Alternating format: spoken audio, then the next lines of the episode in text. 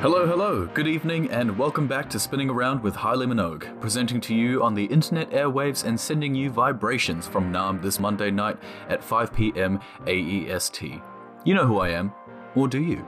Wherever you are, whatever you're doing, thank you for tuning in to our airwaves today for more conversations and mixes with dance music's latest and greatest.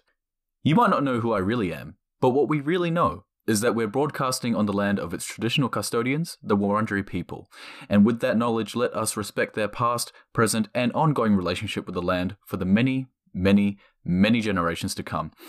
If you're tuned into the show, whether it be live on your commute back home or after the broadcast out the back of the bar on Smoko, pouring out the dregs of the Port Royal onto your tally ho, only to discover that you've run out of filters and have to go sprint off to the 7 Eleven down the road within two minutes and hope to God Stevie the manager doesn't come out to find you because you're on your last warning and you really need this job in today's climate, then you need to cut back on the darts has because they're A, bad for you, and B, are literally costing you a pineapple a pop. And even you can't deny that your unjustifiably expensive taste in a cigarette is just fiscally irresponsible. So instead of putting that towards another sure step to cancer, put it towards a sure step to helping our First Nations friends by making a donation to pay the rent or the Victorian Aboriginal Legal Service and help the wonderful folks that provide the much needed resources for the mob today. My first guest. Honestly, I'm not gonna lie. I can't actually believe that we've got him on tonight. Let me just, uh, let me just fucking collect myself. My next guest this week is one of Naarm's shining stars. Since his humble beginnings in 2013, this DJ producer has made all the right moves, releasing track after track and spinning set after set, to the point where he is now plastered in the annals of Boiler Room history. He has made a significant impact on the house and deep house world with stunning releases on the likes of Honey Butter Records, Gallery Rex, Finer Things, and Clip Art, featuring highly recognizable tracks such as Rest Relief, Oh Girl, Pleasure, and Wax Love. Fans will recognize the come up as he did the rounds at Naarm's favorite venues and festivals such as Revs, Brown Alley, Lounge, Glamorama, XE54, Pitch, Beyond the Valley, Lost Paradise, and more. And one cannot look past the lineups he shared with internationals such as Solomun, Kink, Anna, Lane 8, and Dennis Salter, just to name a few. Many know him as one of the most seasoned selectors in the realm of house, disco, garage, and electro, and we here at Area 3000 have no objection to this understanding. God, we have a lot to talk about. This is a career and a half we have on the table here, and I'm very pleased to have the opportunity tonight. My guest is none other than Zach, aka Cassettes for Kids. Hey, Zach, welcome to the show. How are you going? Oh, thank you for having me. I'm very well. How are you, mate? I'm excellent. Um, you seem you seem very calm and composed. It sounds like you're having a fairly relaxed evening so far. Yeah, so far. Um, we'll see. We'll see how you change that. Well, look. Um, ordinarily, the guests do regret um, coming onto this show, so uh, I should have given you that fair warning before this uh, interview. Hey, so there's something that we need to talk about. It would be a crime to not talk about this. Is this your first interview since Boiler Room happened? Uh, yeah, yeah, it is. Holy shit. We have the exclusive words on Boiler Room since it happened. How are the emotions? I need you to let everything fucking out because you, that must have felt amazing for you. Yeah. Um, What do you feel? Oh, where do I begin? Um, uh, I've, I've sort of had like a few words with like a few friends, and it sort of boils down to this. Um, the two weeks prior was basically just this two week long anxiety attack. and then, and then like like prior to like it- just like five days prior to the actual gig um i had to get out of melbourne like quick smart because we had the lockdown um cracking down so oh shit. I needed to get out before I got infected and um, before the, the borders just closed completely. So, oh my god. like, I the, the gig was on the Sunday. It came to Monday, and I'm like, oh, gee, I should probably, uh, maybe I should think about getting out of here. And then Tuesday rolls along, and my manager calls me. He's like, yeah, mate, you, you've really got to get out of here. I'm like, oh, Oh, but fuck. like, I've got like, how am I supposed to do that? Like, what am I supposed oh, God. And then like Wednesday came along and I got out of there straight after work. Um, and I had like, I was like, I was the reason I was freaking out. Like, I admittedly hadn't had much time to prep for it. I've been trying to do a bunch of other stuff, and I was like, all right, a few days just before it, I'm gonna get it all done. I'm gonna get these tracks ready. Um, I'm gonna like practice. I'm gonna figure out what I'm gonna do. It's gonna be it's going to be it's going to be intense, but I'm going to be in my home firstly, Yeah. and it's going to be fine. And then all like that all got upended, and like Oh Jesus. I had to like uh, uh, firstly I had to figure out where I was going to stay. Um, I had to figure out like how am I going to like I need like a studio. I need somewhere to practice. I need somewhere to like work on these tracks. And then out of out of nowhere, um, like well, out of not really out of nowhere, my girlfriend has always been there, but she she like she just backed me the entire time. She's like, "All right, I'm going to sort you out. I'm going to get like hotels, and I'm, Oh. going to like sort out like Airbnbs for us. We're going to go up. It'll be fine." Oh. um it, like my manager sorted out a studio for me to go into for like a few days Whoa. um i had like on the first night that i was up there my mates were like just crash at my place like you can stay up there for as long as you like Yo. i was like this is like everyone has just pulled through in the clutch like this is amazing um Everybody's getting around you. That's amazing. Hell Yeah. yeah. i just didn't expect it either i was like wow i, I have like really good friends like would i would i do this for you like of course i would course. but like seriously like jeez this, like, this is a lot yeah and then like i eventually like got a bunch of it, it almost ended up better because i had this i had this time in this studio just to be just there like i, I there was no distractions it was literally just two two speakers um, and a room a shout out to hugo from flight facilities um, for lending me that studio for the few days thank you thank Shout you out Hugo. Hope you're doing well. Thank you for tuning in to Area 3000. if you Um, got the time. Yeah. And then yeah, so like I had like all this time to sort of just work on it, and like I I- hadn't finished one of the tracks I played was um like the Gorillaz edit that I popped in. Yeah, there. yeah. Yeah. I finished that literally like the day of the gig. Oh, Like I rocked up, did a sound check, and I was like, good enough. And then um the other like another two tracks I popped in there, um which were Trank and uh Turpin's Falls, Mm. um, which haven't been released. Like I did the mixes like that weekend. Like it was it was all a rush. And then by the time the gig actually happened, like I I don't know, it came to like Tuesday and I was like, did that actually just did that just happen? Like I had this huge buildup of of fear and anxiety, and then 45 minutes just blast by. this thing I've been dreaming about, and then like I can barely even remember what happened because I was so fueled with adrenaline. like it was shit. like Did you black out? the, my memories of it are now what the videos are, which like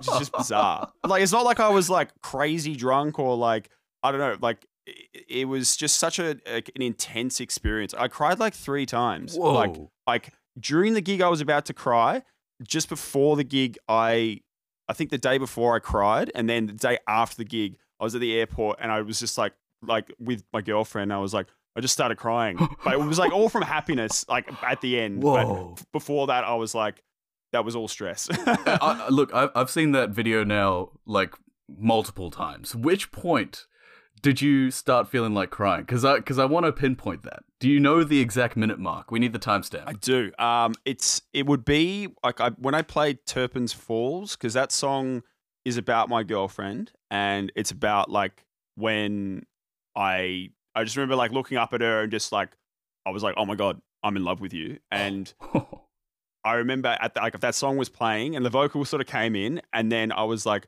feeling like so grateful for what my girlfriend had done for me and like how much I loved her and I was just like oh oh my god and I was just like looking around like I can't like have a have a moment right now like I need to concentrate but yeah, it was just a very emotional weekend like Wow. a week weeks Holy shit. Have you cried every tear now? Do you think there are still more in there? oh no I'm I'm I'm dead inside it's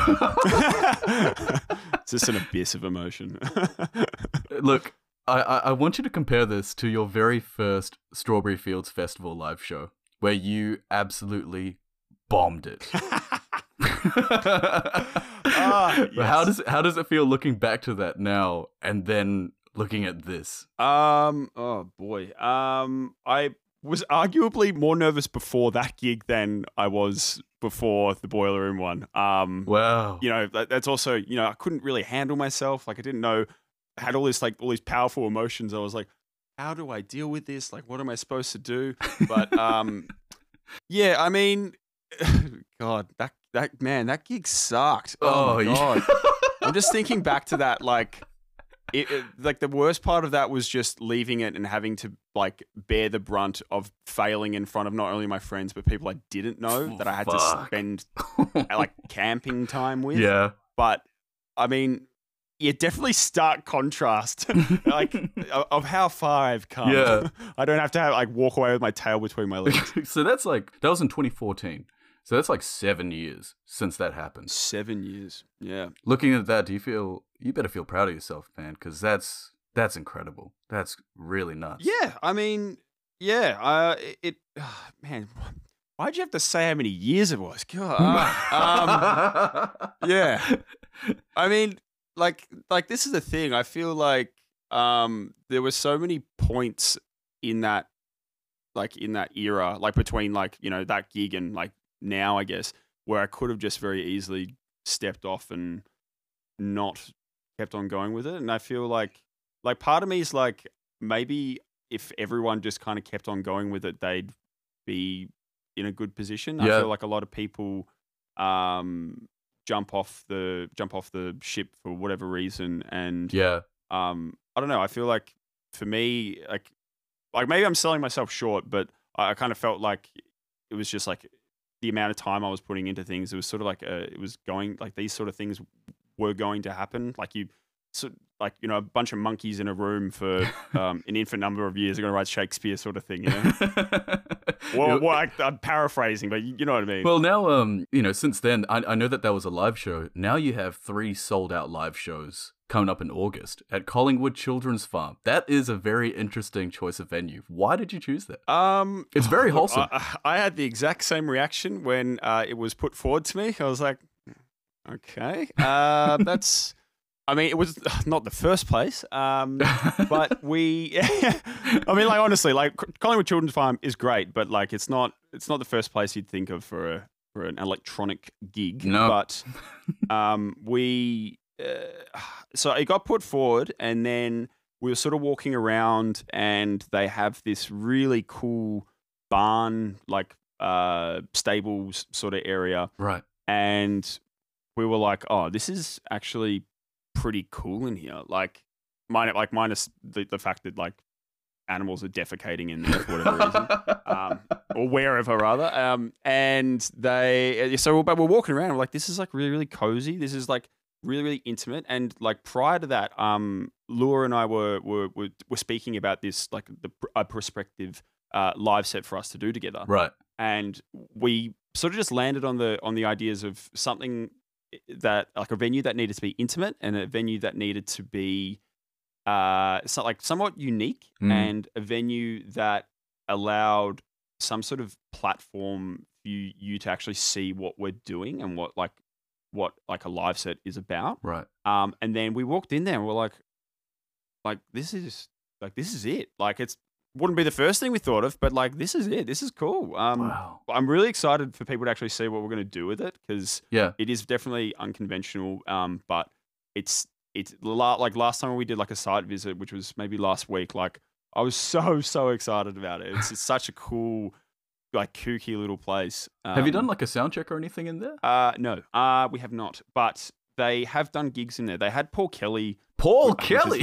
Oh yeah, Paul Kelly. Yeah, they do because they they do they do have like li- like live sound in a way there in some like for like weddings and stuff. But yeah, Paul Kelly did a gig there, um, just like a sit down gig. Um, but this is obviously maybe a bit more sub um involved in the whole occasion, but. I- think it'll be fine, and also the crew that we've got for the sound are like have been impeccable. Um, Nice. They've been they've been doing a lot of like the untitled um gigs. Oh yeah. And yeah, like Jency, like the main guy, um, he is an absolute jet when it comes to like production and sound. So Nice. he's my main man. So I trust everything that he plans for that little room. So back to the boiler room because there's still many things I want to talk about here. Your mullet was primed for that. Did you did you do some work on that before you went up? Uh look, I oh, so this this is the other the other thing that happened that day. Um, oh, there were there were three instances of like way too good luck. Um, I think it was like the first one. The first one was that I went to get my hair cut, Mhm. and I walked in and I'm like, "Hey, can I get like this with like mullet? Can I get like like you know this sort of like up here, blah blah?" blah. And the guy's sort of like staring at me, and he's like, "I'm sorry, dude. Um, I, to be honest, I've never done that before. And like to be fair, where I was writing the CBD, like it was probably all like business cuts and whatever. Right. And then I was like, okay, well that's fine because I have to get this because I look uh, atrocious Oh, right now. So um, just do your best. And then he's going away at it, and he just does like an amazing job. And I'm like, well, that was weird. That was that was some pretty good luck. And then I think there was, there was something else that happened where I was like, I think I went to, um, oh yeah, when I went to sound check, I was like, that's weird. That song sounds really good. That's a little bit suspicious. I'll just leave that. And then on the like on the night of the gig, there was some guy who like dropped his pouch, um, like on the ground, Yeah. and I was sort of in like the in the bar area, and I saw it, and I was like, oh yeah, Oh. Siggy, oh, grab that. I grabbed it and I was like, okay, that's pretty cool. And then I picked it up, put it in my like put it in my pocket, and sort of like waited around for a bit. And I was like, all right, no, screw it. I I'm gonna leave. And the guy popped over for like like came over. He's like, has anyone found a pouch? I'm like. Yep, here you go. And I gave it away, and it was like that would have been the hat trick of good luck. And then if I had not given that to him, I would have completely jinxed my entire set. oh, I see. So that the haircut was just like part of a hat trick or a potential hat trick of good luck. You really had a lot of luck coming into this whole day. Like, that's amazing. Uh, one of the big comments that has come up about it is that uh, you managed to get Sydney Siders, of all the people in Australia, to skank out to drum and bass. How did you manage to pull that off? That is one of the most impossible tasks in dance music. Um, I actually have no idea. um, I don't know. I, I was I, I've been screwing around with that like idea of like like I so, so like what I did was I had like the two CDJs and I God forbid use sync Oh. and I, because like when you when you use sync you can like you can just use one fader like sorry one pitch to change the other one. yeah. So I didn't have to like do anything like fiddly. So I just brought it like right down, and everyone was everyone kind of thought that it was like slowing down. Um, but thank God for the the jungle beat because it doubled it right up. Yeah. Yeah. Um, but I, I don't know. I, I a lot of people when they mix like those do tho- those two different genres, they usually just do like some sort of like echoey sort of like delay thing. Yeah. And I mean that's fine, but I was like, I want to do something cooler than that. I need to find like a different way to like blend them because it's just I don't know doing like echoes and and reverbs and stuff. It kind of feels like the easy way out, you know. Do you feel like it's a cop out as opposed to the sync button? Well, well Yeah, but, like, okay. Not only was it on sync, but it was on the like wide mode uh-huh. because it was going from like 138 on one side down to like 86. Oh, so I was wow. like, oh, I couldn't like possibly be able to do that with my hands. so I was like, screw it. We're getting computers involved. yes. Hey, look, as, as well as that, with the drum and bass section, we can't look past the Gorillaz edit. we can't look past that. Were you working on this before, or was this specifically for Boiler Room? Uh, uh my I think it just t- it timed really well. Um my my girlfriend like like, she passed the idea off to me um while actually she called me up one time and I was like I was like in the studio and I was like what what is it what do you need and she's like all right I'll just leave a message and I was like oh god and then I put my phone down. She left a message. I'm like, okay, what's the message? She's like, all right. So I got this really cool idea. Um, I was thinking of doing, um, I was thinking if you did like Gorillaz, um, that feel good inch song, but you'd put like a jungle beat over the top. And I was like, oh yeah. That's, I sort of stopped everything I was Oh, doing. I was yeah. like, that's that's uh, that's actually it's actually pretty good. I just sort of got out of my little mood, and I was like, all right, all right, that's pretty cool. And that that would have been like two weeks before the actual gig, and then I was like, yeah, because I was thinking of like finishing up on some sort of drum and bass, um, like classic, and Yeah. then I was like, this like this track was actually coming together pretty pretty quickly, and I was like, why don't I just do this? Like this would be sick. Yeah. Um, because yeah. it was a little bit planned. I'm not going to lie. So, um, you know, you're not just going to drop that for no reason. like, oh, I just thought of it right now. I think um I think by far it's obviously one of a lot of people's highlights of that set. You really seemed to love it as well when you were playing it. You know, you you, you knew exactly when it was coming. Um, I could I could also see your girlfriend next to you, and just I could see the look on her face. She was like, "I know exactly what's going to happen." yeah. um, now I do want to ask you also, how have things been since it all happened? Have things been different at all? Has has life changed? Um, well, like we've had like because we like we had like the lockdown like for like two weeks or thereabouts, and Yeah. then like I don't know, I haven't really like I haven't really been I, I haven't really like seen my friends that much like outside of that. I've sort of been like locked in here, just doing stuff. Like I, I feel like a little bit like overwhelmed if like people have like spoken to me about it because like I it's sort of like out of my consciousness at the moment. I'm sort of like stressing about this other thing. They sort of bring it out, like bring it up, and I'm like, oh yeah, no, like like thank you. Um, uh, uh, I- I just don't really know how to react because it's like it ha- isn't something I've like thought about in a while. Yeah, um, yeah, yeah. I, I think like the, the only difference is, um, it, it's it's nice knowing that maybe some international ears have heard that, and maybe those international ears want me to go play over in their country or something. Yeah. Um, that'd be cool. that's it, it. Yeah, I mean, it's all like perspective or like nothing's in stone or whatever, but it's it's nice to know that like that could be on the cards um in the future. it probably will be. It probably will be. Oh, I, I bloody hope so. I, I, I'd love to do that. you said that the Gorillaz edit is not going to come out for a while. Is is it because you're trying to clear that sample? Do you reckon it'll get cleared?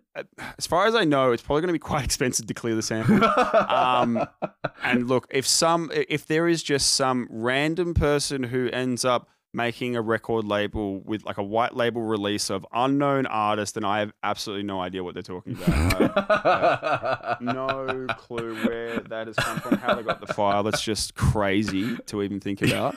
Um, but yeah, definitely I'm not in, in a position to upload it in any regard, especially in a digital format. I've, I've had people like ask me like, "Oh yeah, can I just like have a listen?" I'm like, "No, if you want to have a listen, go on the boiler room." Like, I'm not, I'm not being a part of this. I don't want to get sued. Have you secretly palmed it off to any of your DJ friends? I have literally not. I haven't palmed off to anyone. I don't trust anyone. Oh, oh, shit. Okay. However, there is a mystery USB floating around Sydney Oh, with it on it. So did you Yeah, did you so- lose it? Did you forget? I lost it. Oh fuck. Yeah.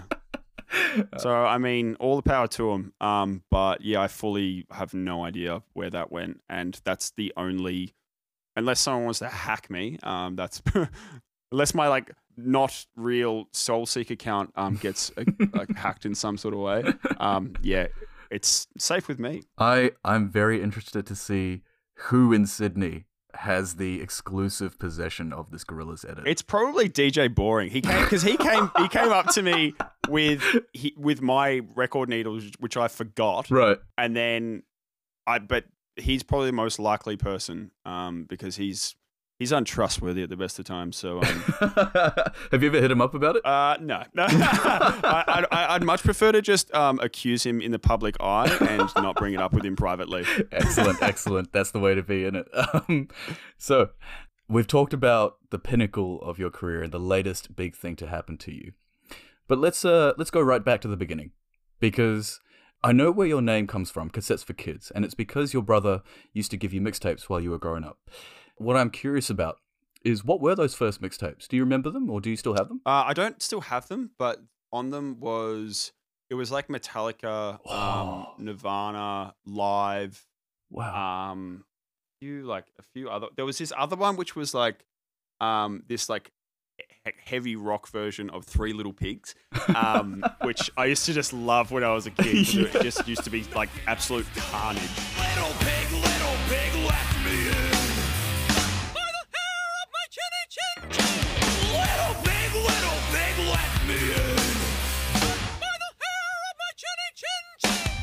you used to grow up with like hard rock and metal when you were yep yeah my brother my brother was like really into metal um and like heavy rock and grunge and all that nice. Yeah, and then yeah, and then my sisters, uh, like my two older sisters, sort of like moved that. Like my like one of my my older sister got me into like Offspring. Um, Wow. My, my other sister got me into like a bunch of dance music and stuff. Um, yeah, it was a bit bit of a mishmash. Well, you actually started playing guitar. For those who don't know, um, you started playing guitar since you were ten. What were your favorite tracks like growing up? Like the ones that like really had a huge impact on you. uh, Master of Puppets from Whew. Metallica. yes. Yes. Uh, like Jimi Hendrix. Jimi Hendrix was huge. Like Bold as Love. Um, yes. yes. Oh, yeah. Used to love Cream as well. Like a lot of Nice. that like early blues sort of stuff. Yeah. Uh, Actually, funnily enough, like John Mayer. John Mayer was a huge one. John 'cause is he, great. He's amazing. yeah. Thank you. Yeah. Oh, He's really good as a guitar player. you know how hard it is to convince? Yeah. Honestly, amazing guitar He's player. I know. Um, I remember uh, listening to Neon for the first time and just being Oh. like, "How the fuck does someone come up with this shit? That's incredible."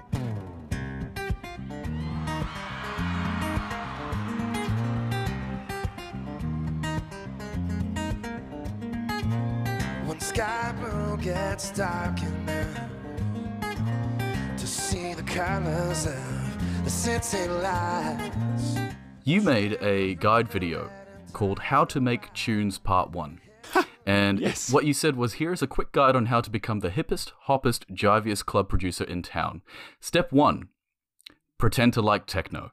step step two, buy Ableton. Step three, press play on obscure device. Do those three steps still hold up today? Absolutely. Does anyone actually like techno? No. No. I'm still pressing play on obscure devices. How many how many obscure devices do you have? I can see so many back there. Um. Oh, that's just that's the live rig. Um, Honestly, the thing that stands out to me the most, uh, looking at the back of your room there, is the djembe. Are you going to use that for the live gig? that. Uh, yeah. that, uh, so so that's one of the guys from Powderfingers because he used to live down the road. And like I remember seeing him, and I was like, "Who is that guy?" And then like kind of worked out. Like my neighbor was like, "Oh, that's one of the guys from from Powderfinger." I'm like, "Sick!" And then he left like he left this drum out the front of his house, and like I didn't really want it. I just wanted to have one of the guys from Powderfinger's drum. So I like left a note. I'm like, "Yeah, if you don't want this, I've taken it. Here's my number." And he's like, "Yeah, all good." So not only do I have his drum, I also have his number. That's so sick. Nice. double threat. double threat. No, yeah. I wonder if um I wonder if Cassettes for Kids and uh and Powderfinger could have a collaboration in the future. I wonder what that would I've been like. incessantly emailing and texting him, but he has not responded. So Ah, I see. They're uh, they're too cool. it's in the works. one of the uh, one of the most memorable parts of your come up uh, when you were DJing around the circuit in Naarm was a gig that you did at Bimbo's, and uh, it was a steaming hot Christmas gig. While you were DJing, one of the punters placed a Santa hat on your head. and you were playing with the Santa hat on your head for about five or ten minutes before you realized that the heat was too much. You went to grab it and you realized that it was. Oh, it was covered in piss. oh, far out. Jesus Yeah, that- Christ. How did that feel when you realized? That that's the answer to the question when people are like, "What's like the worst story you've had?" Like that's the one. Like that is literally. Yeah. Ah, I forgot about that. That was so. I was like, cool. I'm like having fun at this party, and I'm like, cool. I wear the hat, and then I like, like felt it. I'm like, that is so gross. That is so gross. And then I just put it on, just put it on the turntable, like just to be cool. Oh, just span it. I'm like trying to be cool, like with like piss just sort of like dribbling down my head. Oh Like, my oh. God. Did you did you not smell it that it was stanking of piss? No, well, okay. there- like, there's a lot of there were a lot of odors going through that place, like at the best of times. yeah, that's Bimbo's. Yeah. So Yeah. yeah, no, like to, yeah. To answer your question, short answer, like yeah, no, I, I, I was busy. I was a little bit busy.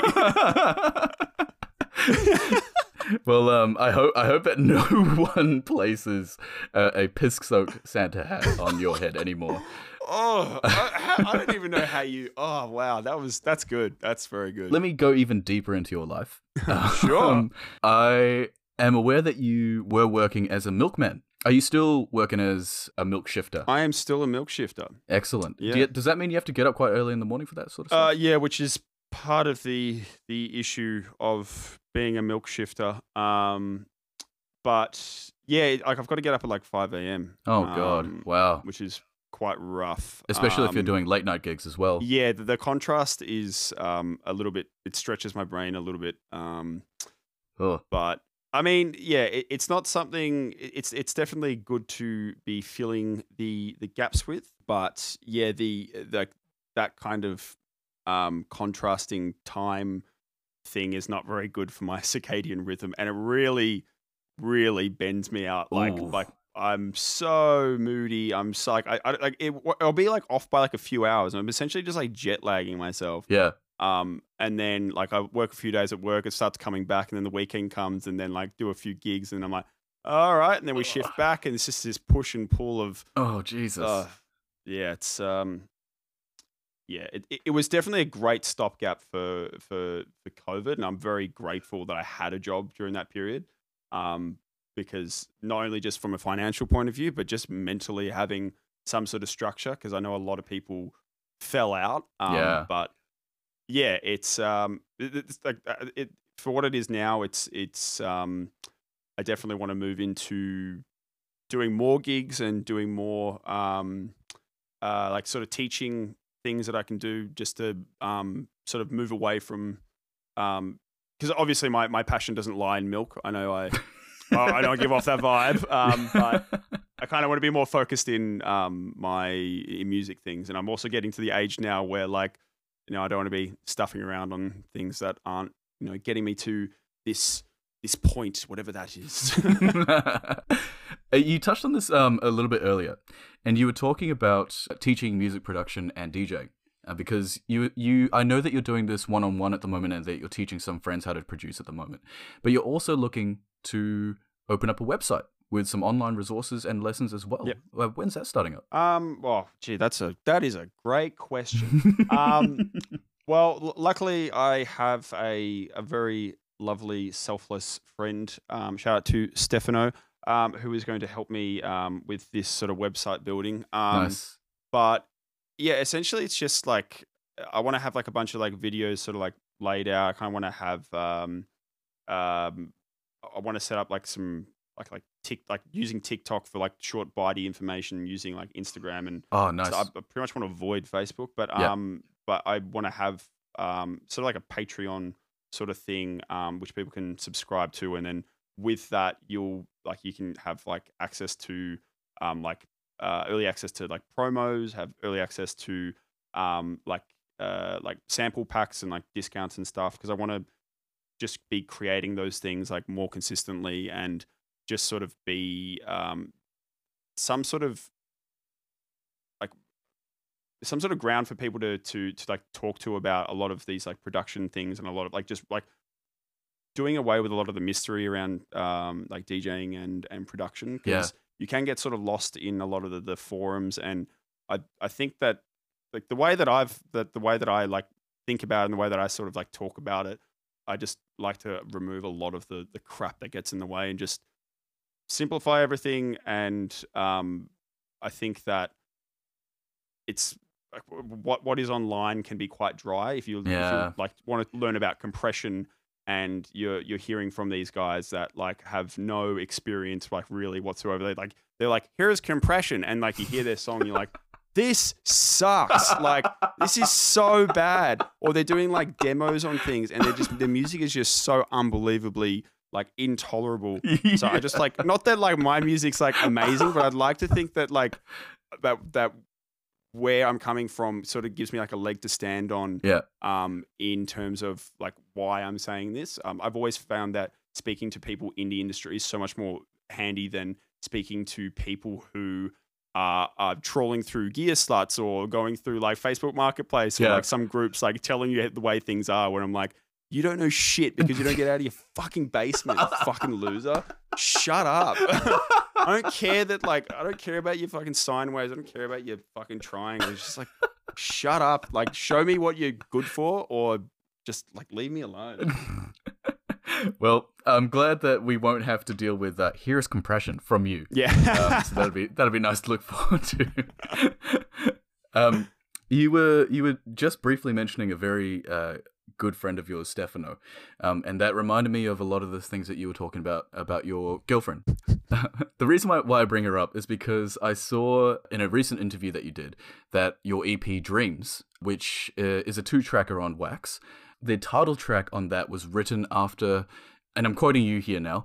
I realized I was in love with my girlfriend following a dream I had about her. Mm. I want to ask you, what was that dream? Uh, I actually can't. I can't even remember what what what that what that dream was. I, I think it was just like that kind of realization of oh, man, because it makes me think like that there were actually like several points where I was like, oh crap, it was just this like, uh, kind of beautifully sinking feeling of oh god, I'm screwed here. um, but because like with like with Turpin's Falls, like I remember being with being with Danny and like we were sort of like sitting down in uh I don't know, it was actually quite uncomfortable. Um, but um, I was sort of like like perched up on these rocks like on a towel, and I was sort of like looking up at her, and I was like, oh. This is I don't know. I feel like there, there, there should be like some sort of music associated with this because this is Oh. like this this is a real this is a real moment. Um, and then I think we, like when it came to dreams, I like when I'm when I'm having like dreams about people and when they're sort of like just sort of very like on the periphery of my like of my of my dreams just being like their presence is like often there Yeah. that's when i'm like you're actually like part of me and you're like like like i love you like it, that's yeah it, it yeah there were there were a few other moments that like i haven't i haven't like written about but there were a few other moments like that were really significant that were like uh, very overwhelming for me um just because i know i'm a pretty closed off kind of guy so, um You yeah. express your feelings through music. yeah and pain and anger Uh, Speaking of your releases as well, I know that you have a new record label coming up, Point of You. yes When's this record label coming up? So like all like all the website like record labels sort of stuff. Um, I'm I'm pretty much just planning it for after these live sets. Yeah. Um, I've got I've, I've essentially got the like the artwork um being made, and I'm really like the artwork is like my so my uh my sister's partner Harry, um, which is uh Kasonka, um on. on Harry Kasonka on Instagram. Um, he makes these like really. Like, it, kind of reminds me of like Adventure Time, but it, it it has like this kind of weird. Um, it's a little bit unsettling, but it's also kind of like beautiful. Um, but he's made these. Um, he makes like he just does these really really cool drawings, and I've always loved them. I want to get like tattoos of them. Like I want to get like. Um, I, I just wanted it to be part of what I am like am doing with this.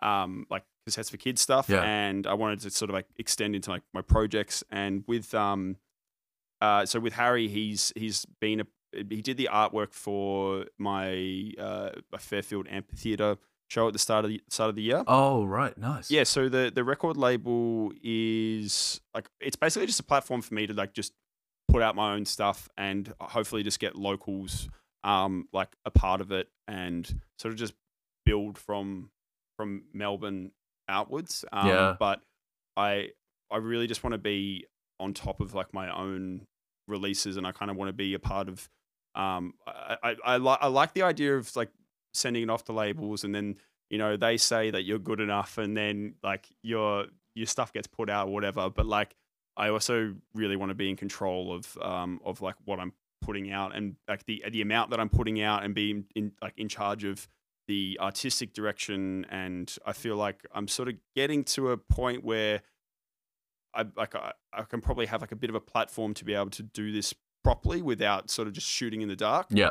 um, which isn't a position I've been in before. Um, I- I mean, the best position I've been in like ever. Yeah. Um, but it's also I want it. I want it to be like an Australian, um, not an Australian theme, but I want to like keep a lot of the things in Australia. I feel like we've got a lot of talent here, and I feel like um, a lot of the um, like like in terms of like mastering engineers, like in terms of like pressing plants or whatever, or um, in terms of people like to be a part of the EPs or um, or like you know mixtapes or whatever, or even like remixing. Like I kind of want to keep that in Australia. Yeah. Um, so I think going through COVID, um, sort of made me realize that. I mean, it's not that I didn't know that there was great talent here, but it's also just the the um, the attitude shift to to be thinking sort of more locally rather than thinking, you know, oh, maybe I can just get this like amazing guy or amazing girl or amazing like like like anyone to go and like be a part of what I'm doing in another country. Like I don't want that. Like I, I want I want to just be like I want us to like grow from here and then spread out. I don't want to like latch some poor person like to come over to this you know, uh, yeah, I, I know. It's like they're they're taking up the opportunity of someone who is like standing beside me. You know, um, Yeah. No, I think that's really cool. we are about to run out of time, and so I do need to ask you one more thing. That well, not one more thing, probably a couple more things. This is very important. I think this is something that I think is really important because it is a bit of a problem in Australia, and the fact that you are doing some work on this is fantastic. The Islamic Museum of Australia. Uh, you were a recent ambassador of that, and you were helping promote the museum and reduce the stigma around Islamic faith in Australia as well.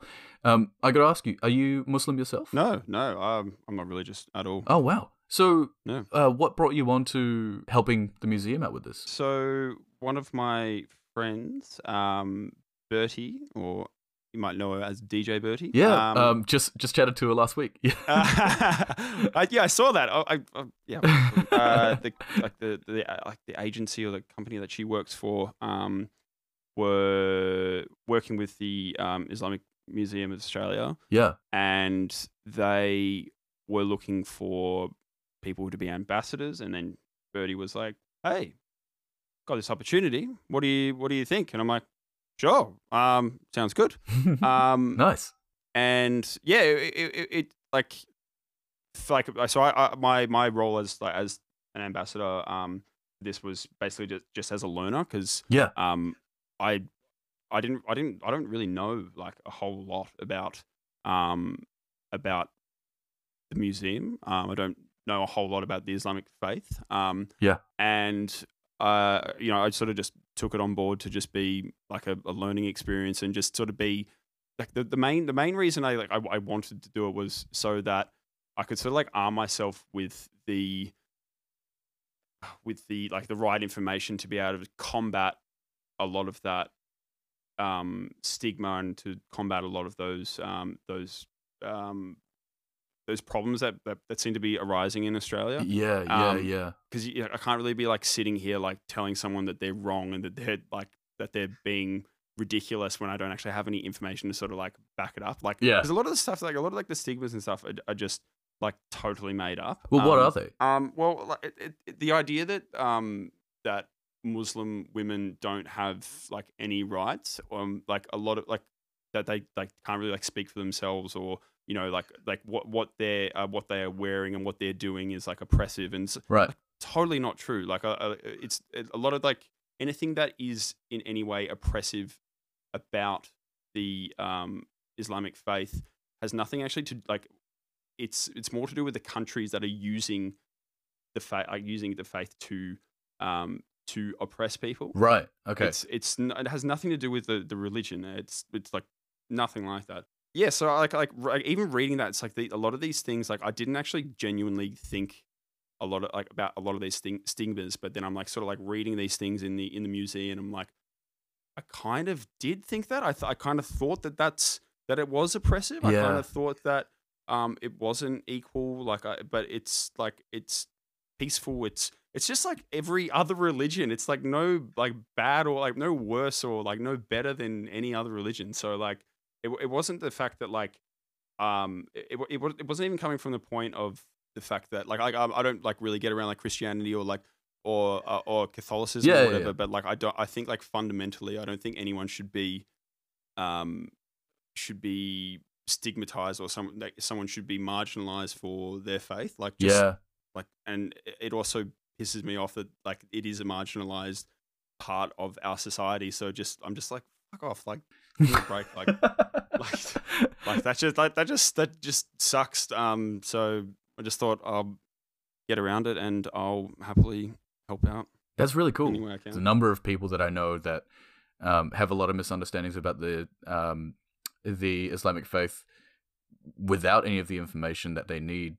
God, I could count them on more than ten hands, but um, it's uh, it's fantastic that you know you took the opportunity to to learn about it. I mean, I can't say that I've done the same for myself, um, but I also, you know, feel like perhaps that is something that, uh, in order to arm myself, like you said, uh, for conversations where there are misunderstandings involved, that'd be a good idea. Um, so, uh, you know, thank you for uh, creating that inspiration. Uh, now we are about to head into this seriously fantastic mix that you've made for us here, filled with lots of house and disco, uh, and a few little garage boppers in there as well, including. And I have to uh, call you out on this. um, Kurupt FM, you put on corruption tings in this mix. How dare you Yeah. put Kurupt FM Yeah. in a mix? That is fantastic. I love that. Do do you uh, do you like that show? Have you watched? No, um, Um, pe- people just doing nothing. Uh, no, I, there was this uh, playlist that uh, my friend Monika um, like sent to uh, my girlfriend and I. Um, Yeah. which I think it was just like the Kurupt FM like Yeah. playlist, and that song was on there. And like, okay, like to be fair, like I love I love that track, but I'm also like like the actual themes of it probably don't align with with me. Um, it- I did. I think I did play it one night. Uh, I think I played it um at uh it was before uh it was at the wool store before Ben UFO. Oh and yeah, then yeah. I'm sort of like playing it, and I'm like, oh, oh, I totally forgot about these lyrics. Uh, I'm not that kind. Of, just like just disclaimer, I'm not actually like I'm not actually like that, guys. Just, like, yeah, sorry. Instant classic, triple Yeah. platinum. That's fantastic. That's fantastic. Great instrumental, um, for sure. But um, you know, uh, with the Kurupt FM, I think everybody, uh, including anybody that like doesn't agree with the content of the, of the lyrics, uh, knows that uh, it is all essentially parody and yeah, I yeah, I really I really hope that they yeah yeah. It's just a joke, guys. Like, haha. For the people that don't get it, I cannot recommend watching people who just do nothing anymore because it is a fantastic show. If you love Garage, or, or if you just love comedy mockumentaries, then I would highly recommend uh, watching this show.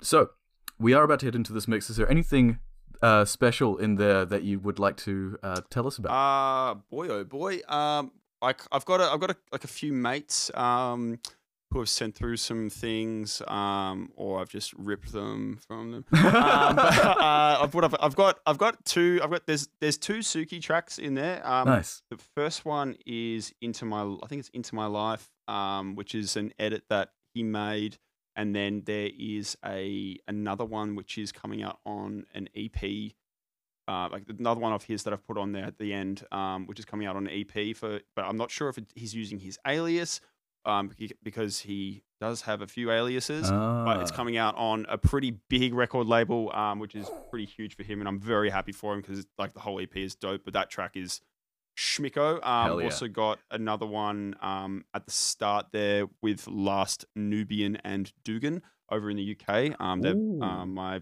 friends from Bon Appetit, um, which was the first record label that pressed anything of mine to wax. So Oh, no shout out to shit. Gav and the uh, and the crew over there. Um, but yeah, um, what else? I'm trying to remember what was on there. Um, oh, and Human Movement. Human Movement. There's another one in, Ah. there. Um, one of the electro bangers on there. Um, so thank you for sending that one over to me, mate. that was banger. Excellent. Well, let's head into that mix. Just before we go in, though, you've listed a lot of really important people in your life. Um, but I do want to ask do you have any shout outs that you want to give to those important people for perhaps getting you where you are right now or supporting you for this whole time? Oh, Uh, um, this is your chance. This is your chance to shout it out right here on Area 3000. Uh, if I haven't already spoken about her enough, uh, big shout out to my girlfriend Danny. Um, she is the absolute best of the best of the best. Um, Mum, you're great. Um, my yeah, all my fam, you guys are you guys are cool. Um, and um, big shout out to the guys at Mavis the Grocer for supplying me with um, uh, endless coffees and um, and croissants because you guys rock. Thank you. Shout out to our sponsor, Mavis the Grocer, uh, Yeah. proudly supporting Area 3000 for uh, all of the hours that we are on air. Hey, uh, Zak, thank you so, so much for making the time to chat with me today. I fucking wish that we could chat longer, Me honestly, too. because I have so many questions. Um, and, and it sounds like you've had such an interesting, interesting life, and you seem like such an interesting person. And honestly, I can't wait to uh, potentially meet you at one of your gigs uh, or out on a particular night in Melbourne. Or if you're holed up in the studio being drunk with your girlfriend, then perhaps I'll never see you. But um, either way, uh, thank you so much. And I'm so grateful to have had the time to chat to you tonight. I hope you've had fun. I have. Thank you for having me. I very much appreciated. This was great. It was great fun. Excellent, excellent. Now, you can't say no that you didn't have fun on this show if you want. yeah, that was uh, that was a bit of a letdown, but um, Yeah, yeah, that's fair. yeah, That's yeah. fair. We're always open to constructive feedback here on Spinning Around with Highly Minogue. And when I say we, I mean me. It is literally just me. I need a team. Please help. Uh, so, thank you so much once again, everybody. We're about to head into this sensational mix. You have been listening to Spinning Around with Highly Minogue on Area 3000, playing cassettes for kids right now. Sick.